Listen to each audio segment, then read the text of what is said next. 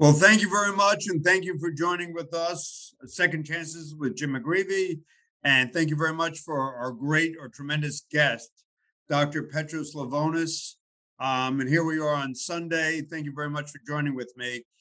And Doctor, um, you know, you're chair of psychiatry, you're at Rutgers Medical School. Tell us a little bit about who and what you are and your background, and how did you get to this place? Okay. Uh, thank you so much for having me in your program, Governor McGreevy. Uh, it's uh, always a pleasure to work with you and, and to see you. Um, in terms of my background, I was born and raised in, in Greece. Uh, and then I came to the United States uh, as an undergraduate. I came as a freshman in college. Um, I went to Stanford in California. I stayed there for my medical school. Uh, and then I moved over to the East. And wh- why does a young Greek kid go to Stanford? Well, it was the thing to do in high school. If you could uh, put together the grades and uh, the money, and uh, about a third of my graduating class came to the United States. So oh, okay. It was not uh, such an unusual thing for, for us. It okay. Was, um, yeah. Uh, but although most people would go to the East Coast, East Coast, uh, there were very, very few who would go to the West Coast. So, and was, what was there about Stanford that was particularly attractive, besides the sunshine? the sunshine. I think in in retrospect, uh, I'm not sure about that, but in retrospect, I think it was uh, uh, the idea of being very far away from uh, from home. Uh, I, I, wasn't. I, I, didn't know I was gay at the time, but I think unconsciously that played a, a role to it. Uh, next to San Francisco, very far away from from Greece. everything. could just everything like, that you knew. Exactly. So I, I think that that probably had, had something to do with it. And then after medical school? After medical school, uh, I came back to the East Coast uh, to do my residency at, at Columbia. Um, I uh, I was so sure I was selling my, my soul to the devil uh, for coming to New York, uh, and I was so sure I was going to go right back to California after a residency. Uh, but of course, I, I end up loving uh, the East Coast, loving New York, New Jersey, and uh, ended up staying. Got married. So, so why psychiatry? Why psychiatry? That's an excellent question. My, my father was an internist, and the idea was that uh, I would be uh, an internist as well and continue the, the family um, the family tradition. Uh, but um, I mean, the truth, the truth of the matter was that during my third year of medical school, I had such an awesome attending and uh, attending a psychiatrist. I just want to be exactly like her. Uh, she seemed like she had all her ducks in, ducks in order. She had an interesting life. Uh, she was uh, relating so well with her patients. I go, that's the ticket. That's who I want to be. But I think it also kind of reflected more of a of a uh, of an interest and fascination with the, with the human mind with stories, with uh, uh, you know how people get to where they are. Very much like the questions you are asking now, Jim. Uh, mm. Like how how do you got to be where where what you are now? So yes. and so, what is it when you when you think about psychiatry? Uh, can I'm sorry to ask such a simple question, but what is the purpose of psychiatry? Oh, it's a, a medical uh, specialty that aims to uh, assess, diagnose, and treat uh, uh, mental disorders. Um, the classic mental disorders being schizophrenia, depression, bipolar disorder, ADHD, uh, eating disorders, the sexual dysfunction disorders, personality disorders, the substance use disorders, of course, a major one, anxiety disorders, PTSD, the major blocks of, of psychiatry. So there are a number of uh, medical uh, diagnoses that have been uh, somehow carved out, and we call that um, psychiatry. Um, there's a lot of overlap with neurology, but in 2021, pretty much, you know, if you have epilepsy, you're going to go see a neurologist. If you have depression, you're going to go and see a psychiatrist. I mean, they both happen in the brain, but we have uh, somewhat separated our domains. And and and just for the the policy wonk. So when you think of Freud and you think of Carl Jung and the tension that was between both of those thoughts and and so much what has happened, particularly in terms of behavioral um, applications. Where is psychology or where is psychiatry today in terms of? I, I guess it's so complicated in each respective query, but how, how do we access change um, for the people, say, for example, that we serve? People that are addicted, people that are uh, suffering from, if you will, um, historically an inadequate performance, um, their personal conduct uh, with drugs and CDS, um, their their, if you will, their the use of self-limiting language. Um, you know, so uh, you know, one of the things that always stuck with me when I was first working with a woman, a woman said to me, you know, I'll always be an addict. I'll never be a good mom. Um, I'll never have a job. Um, and no matter what activities we provided, she seemed always to be subjected to the own her own offensive narrative. So I, I guess when when I just as a as a quarter construct, if the challenge is to grapple with these illnesses, what is the model, or if you will, what is the um, what is the construct that we use to assist them? Um, excellent question here. Uh, it sounds a little uh, uh, uh, too common to say, but the, the, truth of the matter is that we are eclectic. Uh, we do borrow from a lot of different uh, walks of uh, psychiatric research and psychiatric theory, and we put everything that we have together to best serve our patients. And that is and should be our main uh, guide to uh, how we, we, perform psychiatry. You mentioned uh, Freud and Jung. Uh, a lot of it has been put aside. Yes. But uh, a lot of it is still as applicable now as it was back then. Um, take, for example, the dichotomy of obsession versus hysteria. Uh, something that Freud proposed. Uh, we have discarded the gender uh, side of, of, of that uh, dichotomy. Um, you know, Freud thought that uh, men were obsessive and women were hysteric. We know that's not true. We all know plenty of uh, men who are quite hysteric and plenty of women who are quite obsessive. But the construct itself of obsession versus uh, uh, hysteria is something that persists even today. and a, number of other things that, that Freud proposed that are quite applicable today fundamentally the relationship between the therapist and uh, the patient, the, how incredibly important that uh, uh dyadic uh, uh, relationship is. even today, the number one predictor of success in psychotherapy is how much the therapist likes the patient and how much the patient likes the therapist. so, you know, these are things that come straight out of Freudian appreciation of mm. Human psyche. So, so we've added a lot to it, of course. Yeah. So, so, doctor, you know, grappling with our clients and and so many of our clients, you know, 76, 78 percent of them, obviously suffering from addiction, forty-two percent co-occurring mental disorders. Um, overwhelmingly grew up in tough circumstances. How damaging are those early years, the chaos, the trauma, um, whatever that triggers the cognitive dissonance? How damaging is that uh, to the person?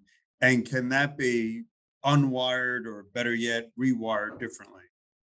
Yes.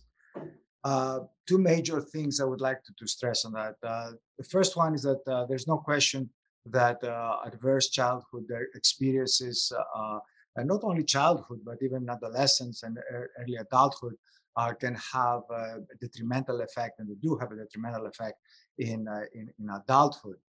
But it's the only, it's not the only reason why people get addicted. Uh, there are genetic factors that uh, play a very big role in uh, addiction. Uh, there are psychological structures that people have inside them that also contribute very much to the to the addiction, and something that relatively recently we've come to appreciate: the drug itself.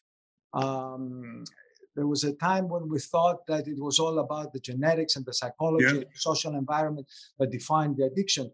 But we learned a very tough lesson with the opioid epidemic, where the majority of people got addicted to uh, opioids. I'm talking about the first uh, phase of the uh, Okay. epidemic in the early 2000s.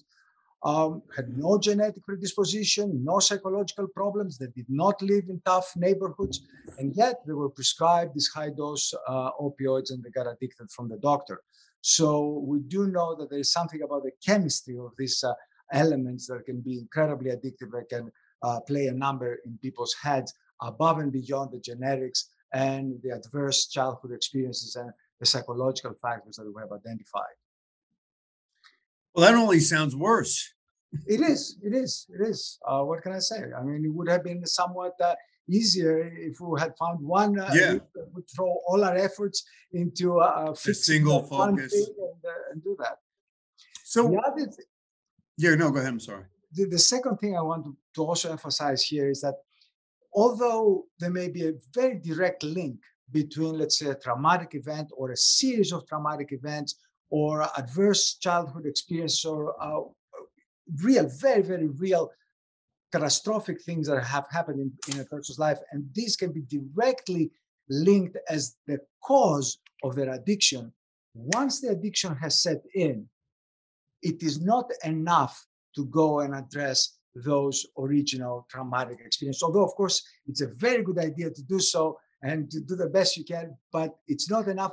And probably the only good news here is not always necessary. What I mean here is that you can be sober, you can beat the, the, the addiction even without having fully explored what it is that caused it.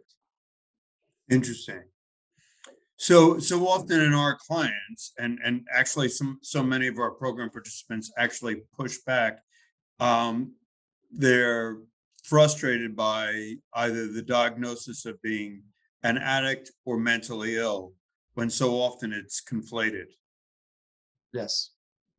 About a third to two thirds of people who suffer from uh, mental illness will also have an addiction. About a third to two thirds of people with an addiction also will have another psychiatric uh, disorders. It's not a hundred percent, but it's not negligible either. Somewhere in in in between. Um, I've heard both uh, quite often, not not just once or twice. I've heard the two extremes being defended um, very vigorously. People say things like uh, it's all about the drugs. And if you stop using the drugs trust me your depression is going to go away your anxieties are going to go away everything is going to get better. Just throw all your efforts in getting rid of, of the drugs. While somebody may very well be suffering from adhd at the same time and that adhd is not going to go away no matter how much you stop the drugs or use may get a little better but it's not going to go away. And vice versa there are other people who would swear by say, saying that uh, every single addicted person I've ever met in my life, if you dig deep enough, you're going to find some kind of psychological problem. Not true. Absolutely not true. There are uh, quite a few people who end up under circumstances uh, getting addicted to a drug and do not have an underlying problem. But of course, there are quite a few who do. It's so tough. I mean, so for, for people watching this whose loved ones may be confronting addiction, I mean, we look at detox, we look at residential, intensive outpatient, uh, MAT, access to psychiatric care. Um, you know, that's, if you will, the, the sort of the cutout formula. Are there other other things that that families should be doing uh, as a matter of course, as a matter of a as a as a matter of a template? Uh, 12 step mutual help Yep. groups. That's a, a major component of, uh, of addiction treatment. And um, there is mounting and mounting evidence and research that supports its efficacy and safety. Uh, needless to say, widely available. uh, free, and uh, quite powerful, quite quite effective. So, What, why are they so powerful? two reasons. Um, one is a very practical one. Uh, it offers people uh, a lot of support in terms of logistics and Yeah. uh, what do I do? What, what what's the next step? Uh, do do you recommend I go and see Dr. Levounis uh, or do I go Is that decision making? decision making? It's all frontal lobe things, all very cognitive, very not rational things. Uh, very specific skills, assertiveness skills. You mentioned before uh, patients who uh, use uh, uh, self-defeating language, uh, patients who may be somewhat self-defeating altogether. And in these groups, you you learn how to assert yourself. On the other end, there is significant help for people who may be too aggressive and maybe maybe too much i- in your face, and they and they check these things in a group and, and they learn from each other. And uh, uh, people, uh, as it's kind of colloquially said, they call you on your shit. So you, you So you don't get away with th- you, you just mentioned something that I think is important. I, I find a lot of our program participants, there's a level of which when you hold them accountable, they respond.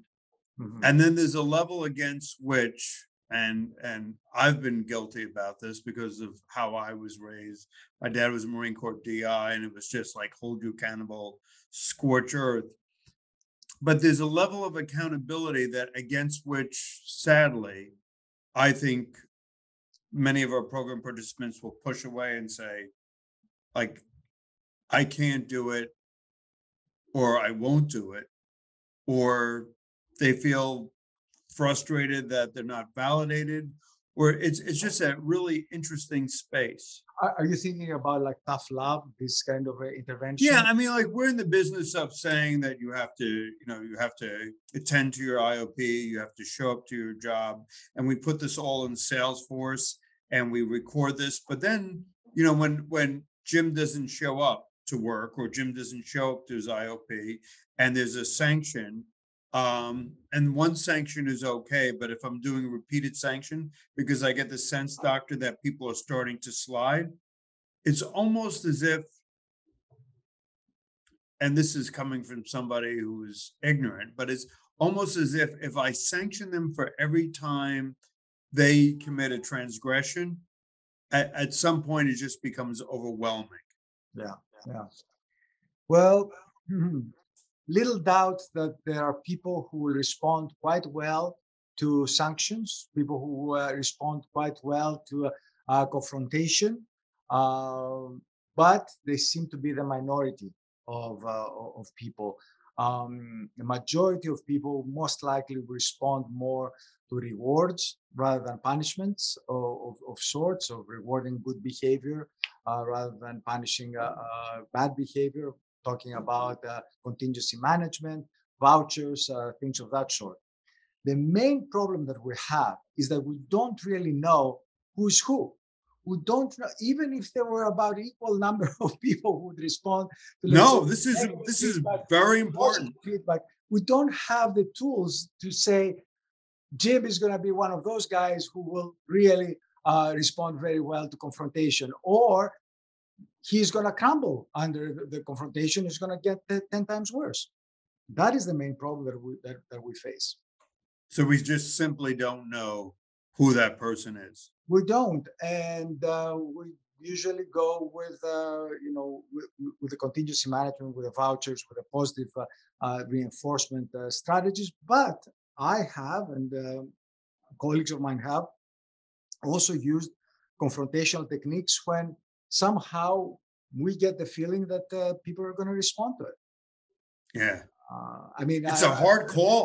we, we- we started the conversation with my background, but uh, my father specialized in asthma, and uh, his uh, office was uh, on the same. It was on the first floor of the house where we lived, and the second floor is where we lived. And I remember him screaming and yelling to his patients to quit smoking, uh, and uh, a lot of them did because Yep. they revered him. They just uh, respected him so much, and uh, this kind of very, very highly confrontational uh, uh, approach did have some effect. Would I recommend it in 2021? in the, the United States? Absolutely not. There were Yeah. different kind of circumstances, but I've Yeah. seen it in action. So can you talk a little bit about MAT and, and what Okay. we're finding is clients that are on, I mean, just, just sharing with you, clients that are on MAT for extended period of time. Um, they're also on medical marijuana seemingly for an extended period of time. Um, they're on gabapentin, they're on Seroquel, they're on a fixer. Is, is there a point at which um, that it becomes of concern? Yes, yes, of course there is. But let me just take MAT out of this, and then I can come back to the Okay. complex situation that that, you're saying.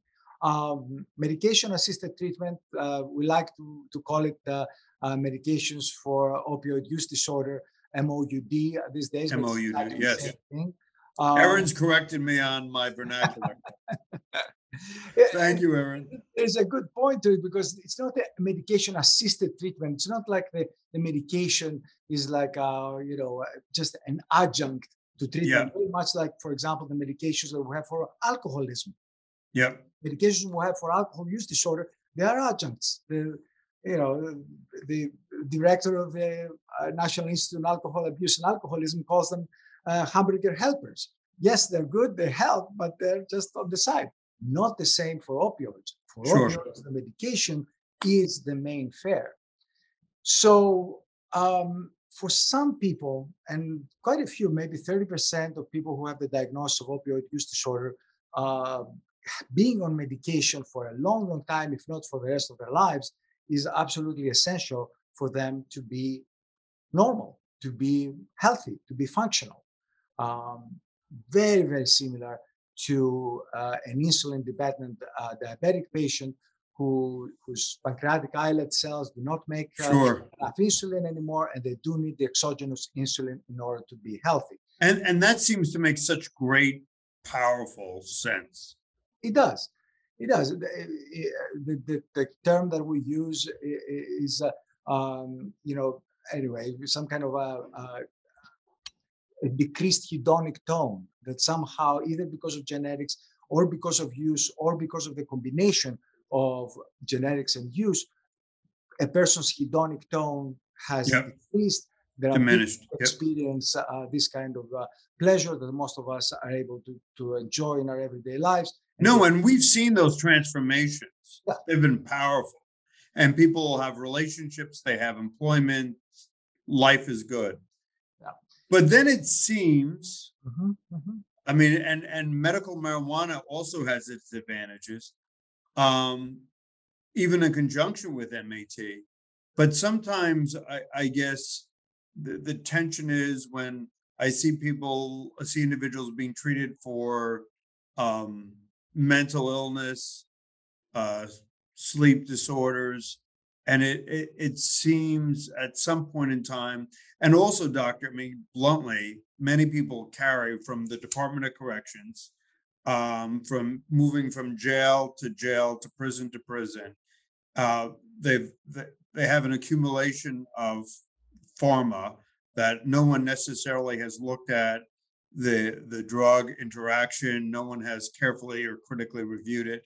And it just goes on and on and on and on. And then they go from, Absolutely, absolutely. You're, absolutely correct, Jim. This is this is a ma- major issue there because you you inherit other people's medications and everybody, not everybody, but a lot of uh, uh, many, people who are not uh, all that maybe well trained or they don't know exactly what they're doing.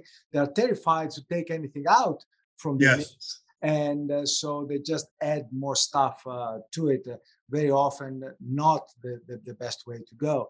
Uh, I often joke that uh, I spent four years in psychiatry residency uh, learning how to prescribe, and I spent two years in uh, addiction psychiatry fellowship uh, learning how not to prescribe and how yeah, to uh, to hold back o- o- on these medications. Uh, so there's uh, there's certainly something to be said for uh, adding more and more and more agents, and we don't even know this. We don't even have the evidence for that. Eh, Mm. Pretty much, medications are being studied uh, on their own. Uh, all the clinical trials that we have is uh, you mentioned uh, quetiapine, Seroquel. We have quetiapine versus placebo, or Yeah. perhaps maybe versus another agent, maybe two, maximum three at the same time. That's and very, very few such studies. Not what we see in real life, was as you very well said, somebody comes in to see me and they have a laundry list of medications. Who knows what these medications are doing to the people's, you know, receptors in their brains? Yeah, I mean, 800 milligrams of gabapentin three times a day, Seroquel Effexor, Suboxone, and and you, you mentioned just the medications that you mentioned are, are some of my favorite medications. Uh, certainly gabapentin, certainly bupropion. I'm not sure if you talked about bupropion, but uh, certainly you know uh, buprenorphine. Uh, yep. But taken together, I I want I have very little confidence to say what exactly they they produce in somebody's head. Yeah. So so what do we? I mean, just to to work for on behalf of the participant, is that something that perhaps we at New Jersey Reentry should do a better job of flagging that for the benefit of the psych? Uh, I'm not sure if a, a higher level of uh, regulatory oversight will give us the, the, the or or just bringing it to the attention of the doctor. Um, we did that in, in New York with uh, several antipsychotics. Whenever a patient was on two or more antipsychotic medications, uh, was flagged, and uh, uh that did have some effect. People were uh, prescribed have less polypharmacy that way. So it may be something to consider. Uh, to me, probably the most important ingredient there is to have some continuity of care, meaning that because of how medical care is being uh, structured in 2021, uh, an individual patient uh, will see, uh, um, you know, Dr. Levounis on Monday, and then when they come back uh, next Wednesday, they're going to see uh, Dr. McGreevy, and then they're going to see somebody else, and there's no real continuity of, of care. If a patient were to see the same person for the long run, then they develop a relationship. You start feeling, you know, you start getting a sense about what the patient really takes at home because it's one thing to have the laundry list of medications what actually is being ingested is a different story yeah. so we have that question mark yeah. as well so developing a, a, a, relationship with the provider with the psychiatrist with the np with the pa uh, that probably would make the biggest uh, difference because then difference. the patient will come clean at some point and say well you know you have been prescribing this but uh, you know, I don't really take it. It gives me erectile dysfunction or this or that, and uh, you know, admit to things that are not easy to, to discuss. Hmm. Is there when when you think of like many of there's a significant cohort, doctor, of, of our participants, maybe as much as as much as 20%, that I think will never be able to fully participate in life um, in addressing modern systems and providing for themselves in terms of medicine, in terms of food, in terms of healthcare, and in terms of employment, um, what many of us would call SSI recipients. That that 20% of persons um, that struggle, and and it's c- combined. It's it's addiction, it's mental health, but it's also the complexity of modern systems has has that contributed to um, not necessarily a an increase in mental illness, but has that exacerbated uh, the conditions of persons? It's exacerbated by what? Has has has the complexity of modern systems, right, right. of modern life, ha, has that made it more difficult for people that might have been, excuse my metaphor, at the edge? Yeah, yeah. No, uh, uh, absolutely. Uh, I, am a physician myself, and uh, uh, I uh, work in a hospital, and I'm so familiar with all these, you know, structures that, that I that I have to see every day. And then when I go to the doctor, I get confused with the insurance, with this, with that. Yeah, just the complexity. Uh, that some guys, some some of our guys just say, forget it. I don't blame them. It's just incredibly complex. Sometimes you have to read something three or four times to understand even where, where they're getting at and what do they want me to do. Forget whether I wanted to do it or not. Just yeah. simply understand what is asked of me. I mean, yeah. I can imagine if you're, uh, you know, if you're suffering from severe mental illness without some help, without some significant uh, help. But of course, there are other places. Uh, I keep on thinking. I see that with a lot, if I can, with our veterans, because they might have had um, a rough discharge by the Department of Defense, and then the Veterans Administration decides what benefits are tied to what level of discharge. And then if they're dishonorably discharged, they don't get benefits. Then they come to the Board of Social Services at a county. Because they're a veteran, the board will say, no, we need a letter from the VA. And it's just like Department of Defense, Veterans Administration, Board, and it's just like this awful pirouette. It really is. Uh, I'm not sure how well the system is working, uh, but the word navigators, I think, is brilliant. Uh, we do use patient navigators here. again, I'm not sure how effective it is, but the concept of actually yeah. helping another human being navigate this whole crazy system is what is helpful. Yeah. In fact, we just signed an agreement with Department of Corrections today, um, so that we'll be providing that service for the women coming out of state prison. So it, it so can you talk a little bit? So one is the complexity of, uh, of systems. Could you also talk about technology? And and and this is my sort of thumbnail. Um, I wish I my SATs would have been higher. I could have been a psychiatrist like Petros.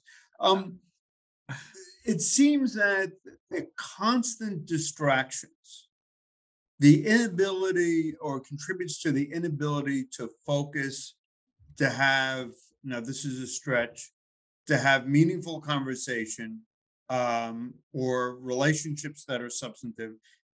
I see our guys come out of prison and just get sucked in to this tech vortex that they really they have very little control my senses they have very little control over their engagement. Uh, you're talking about uh, uh, internet and uh, iPhones, internet, video games, music, all of it. Yeah, yeah, yeah, yeah. Well, it, it, you, as you probably know, you know we're, we're doing a lot of work with the technological addictions here. This is the kind of our next uh, uh, kind of uh, generation sure. psychiatry in, in, in, some ways. And, and I have to say up front that there are a lot of people who use technology and they have no problem with it. Yeah, they sure, can engage in all that and, and so on. But uh, there are several people who suffer significantly from this uh, uh, from these addictions. So whether it's texting and emailing or surfing the, the internet forever and ever, uh, or the video gaming or auctioning and eBaying, uh, all kinds of gambling sometimes that, that happens. And um, the key word that is being that has emerged uh, over the past few months is uh, disengagement.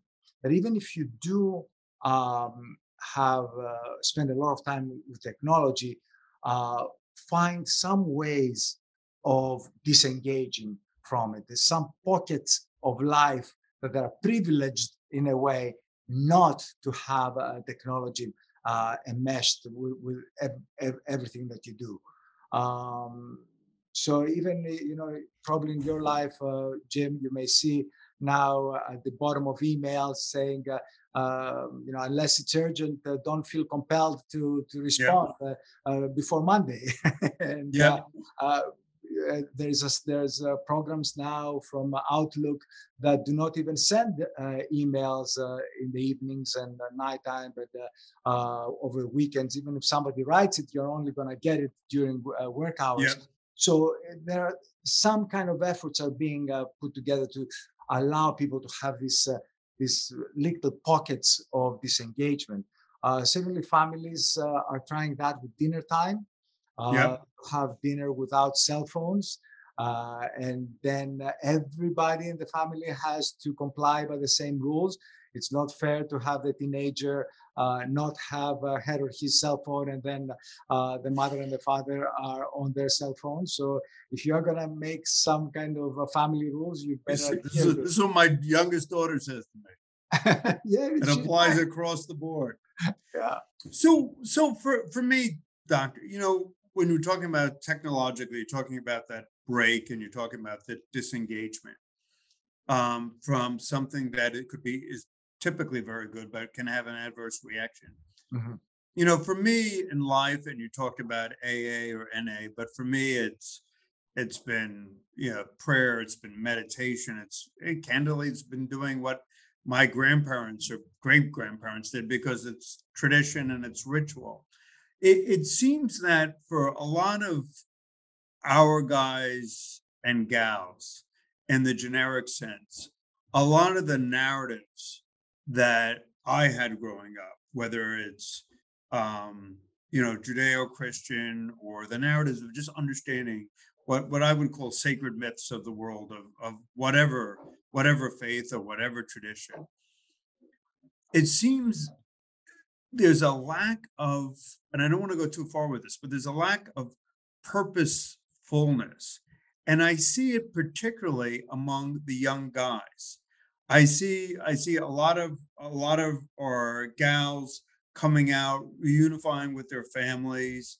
Um, I think I used to think it was just their children were, were their primary motivator, but you know, they're finishing high school, they're finishing technical school. And I see a lot of our guys, um, you know, just being somewhat lost. I mean, not having, I mean, you know, whether it's the purposefulness of, of my father's generation or your father's generation or going to school of our generation. Um, I, I see a, a, a- sense of anxiety. I see a sense of depression, particularly for young men. Um, and I, I, you know, this is just anecdotally what I feel and what I see. Is there any sense to that? Let me ask you, Jim, are you thinking about this uh, over the past couple of years with the pandemic, or are you thinking about it in a kind of a longer sense? In a longer sense, not just the pandemic, but in a in a longer sense. I mean, you read national trends. There are more women in, in law schools and medical schools graduating for college. But I just see, you know, not in the pandemic, but I see, you know, these diseases of despair. Um, but I also see this anxiety and this depression that interestingly enough i don't see among our our young women. Nowhere near to the degree um and the, this anxiety this depression and in some cases almost doctor like with they almost seek a withdrawal a withdrawal from from the world. I don't want to say it's it's not it's not fear but it's it's they're having really problems grappling with the world as it is and it's more of um, a young men phenomenon. That's just my sense. I see the women i mean it's, it's just it's just interesting and it's it's across you know racial lines. In fact uh, you know my sense is among among certain amount majority population it's it's probably even worse uh, than among the African American or the Latino population. And there's a difference between men and young men and young women. Fascinating. I hadn't thought about it, uh, Jim. I haven't heard other colleagues of mine talk about that. Uh, uh, you may very well be uh, onto something here. I have to think about it. Unfortunately, a, a, a side effect of our uh, uh, sensi- sensibility with, with, with issues of, uh, of uh, gender uh, and race, but, but particularly gender in this uh, case, uh, there has been much less attention from a scientific perspective in differences uh, among uh, you know men and women, for example. Just people shy away from this kind of research, from this kind of articles, from this kind of uh, discourse, uh, and we have lost something from uh, from that. uh, you know, 20, 30, 40 years ago. There were, you know, the, the American uh, Journal of Psychiatry would be full of uh, uh, comparing men and women about uh, this or that, and somehow people have maybe they're they're not they're worried not to be called sexists or just they're worried about I don't know this or that. But there hasn't been as much um, scientific research. Although what you're saying is just so so so important, uh, especially if it turns out to be a, actually true to be such a, a difference in the trajectory of how women Yeah. and how uh, men are doing these days. It's like, it's, it's my, my, my gut sense. I used to always think it was because of many of the women in prison. It's the reunification with their children was a primary force, but for so many of them, they come home and their children have moved on because obviously during their time in prison, life did not stand still. Children built new relationships, but there's still a, a for lack of a better word, a resilience that many of the women have. And I just find, particularly not among the older men, but the younger men, when I say the age group between 25 to 40, I find, and I, because all we deal with is adults, but I find the, a level of, um, you know, some people call it diseases of despair in terms of addiction and suicide. And, and the US mortality rate is actually decreasing. But I, it's something even more simple or basic for me. It's, it's this sense of anxiety that is, is, that I never had. I mean, maybe I was more sure of my place in the world, but I, I, I just see that and I just wondered whether or not there were any trends or there were any um, larger thoughts, but just for your consideration. just a couple of quick things here. I mean, I, I think it's wonderful what you're saying, and uh, I, I'm going to certainly think about it uh, some more. Um, obviously, cannabis has been uh, uh, vilified, has been thought to be the cause of all evil, and it is not, and, we now know that. Um, but there is an angle to uh, tetrahydrocannabinol, the, the active ingredient, uh, the psychoactive ingredient in, uh, in in cannabis, that has been associated with uh, an amotivational syndrome, with a reduced motivation uh, and purpose. Uh, so um, there could be an angle uh, that uh, you know uh, that the amotivational syndrome may explain some of what you're you're saying Hmm. here, Jim. Um, the other But I, thing, I almost think it's cultural, it's bigger, but anyway, if it's Yeah. something to consider, a small component to it, but uh, but uh, that's what comes to mind. But the other thing that also comes to mind is when I talked about uh, AA, Alcoholics Anonymous, and 12-step programs and mutual help uh, before. I said there are two major ways that they can be particularly helpful to people. And the first one was the logistical part, the cognitive behavioral therapy type things, the support, the uh, you know the, the, the, assertiveness and, and so on. But there's another component, the second component, uh, which may be even bigger and more important than the first one, and that's the spirituality arm of uh, AA and 12 yes, uh, programs. And uh, this, uh, the spirituality component of Alcoholics Anonymous has been incredibly helpful uh, to people. And now there are studies that show that there are particular parts of the brain that light up uh, differently for people who uh, go to AA consistently and has to do more with the, uh, the sense of purpose, uh, as you mentioned, the sense of belonging, uh, a sense of something much bigger than just me and themselves. something that I can take out of my shoulders and put it somewhere in the higher power. Yeah. that, uh, And it's, it's also, doctor, it's also, and I'm a great believer, but it, it's also a sense of community. So Yeah. many of our, of our, um, particularly our young, our young guys, you know, they don't have, it sounds so old fashioned, but they don't have good friends. Wow. They, Yeah. they, they, they, they interact with lots of people.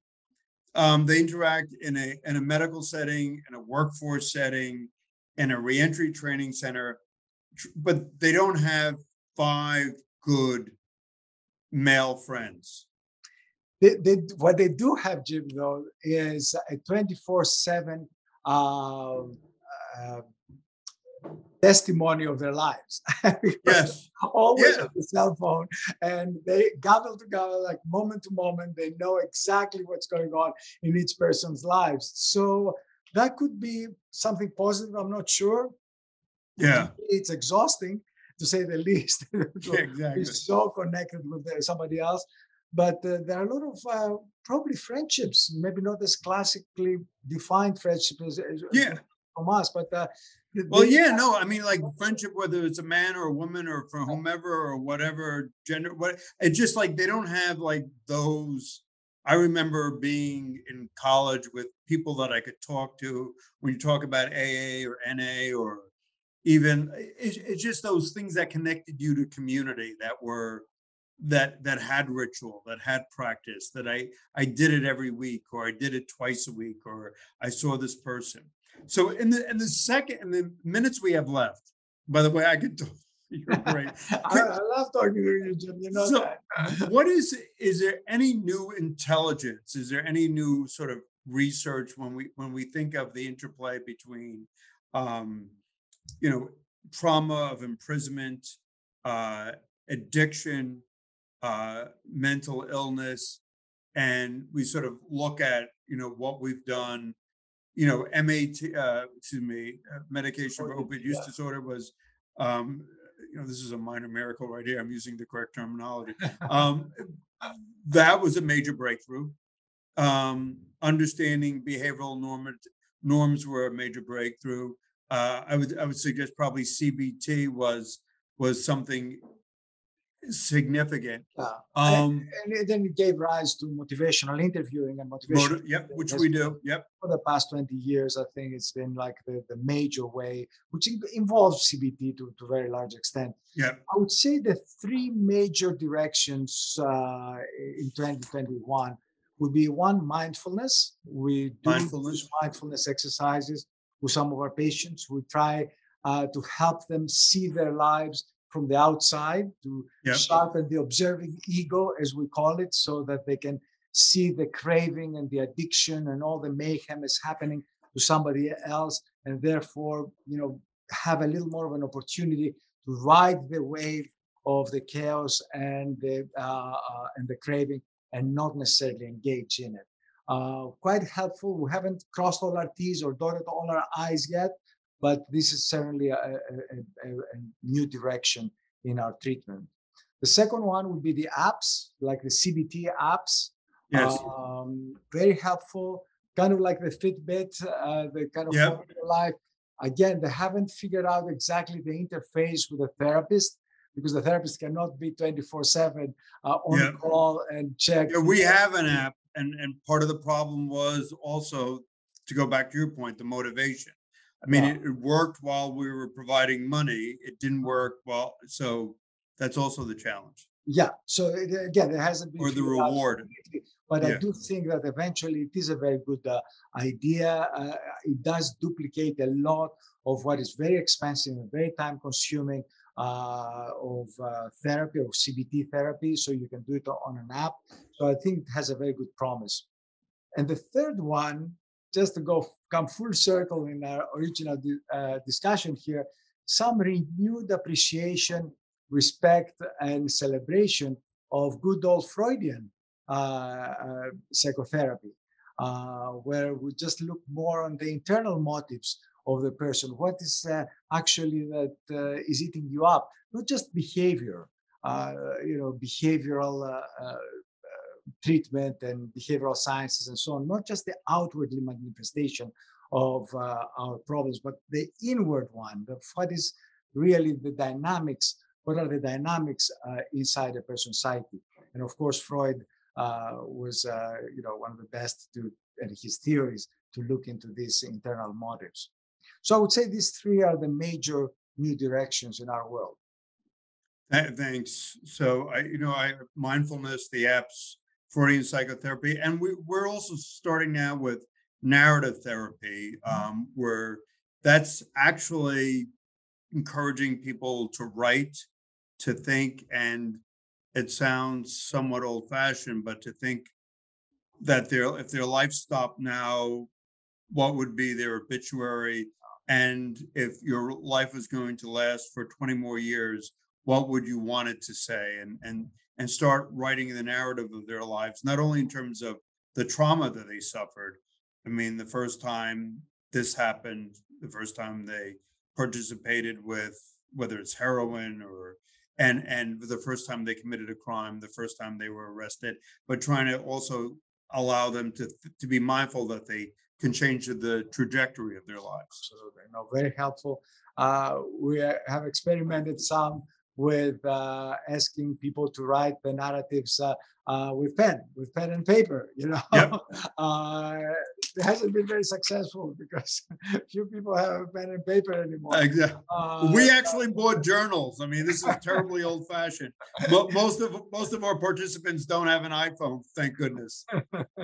So I, I, I just, um, Professor, Doctor, I just want to say thank you. I mean, that it's, it's just, no, it's, it's just, it- you just sharpen the saw for me personally, um, for all of our listeners, for parents that are struggling with their own children's addiction, um, for providing hope that of the complexity and the importance of providing different approaches to grapple with addiction, um, to understand that whether it's uh, medication for opioid use disorder, whether it's psychotherapy, that understanding the the various arrows in that quiver that can move people to a healthy lifestyle. So to the venerable Petros Levounis, uh, thank you very much. Thank you, thank you so much, Jim, for having me. Thanks, doctor. Take care. Be well. Bye bye now. Take care. Thanks, my friend.